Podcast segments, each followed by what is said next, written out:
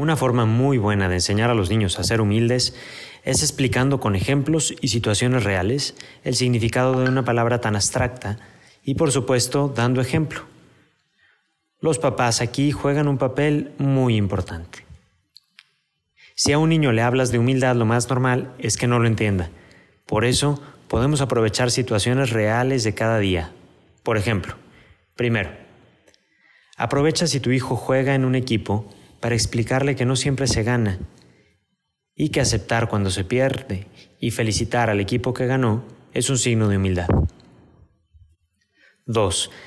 Enseña a tu hijo a ganar sin ridiculizar ni reírse de los que pierden y explícale que eso es humildad. 3. Los abuelos son muy buenos para enseñar de valores como la humildad.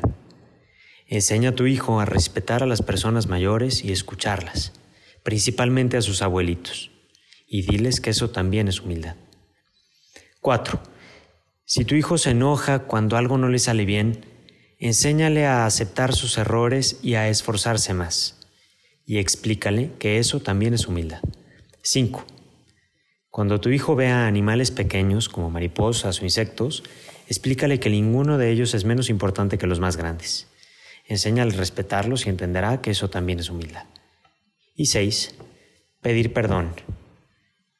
Pedir perdón no es fácil, sin embargo, es un acto de reflexión y arrepentimiento muy necesario.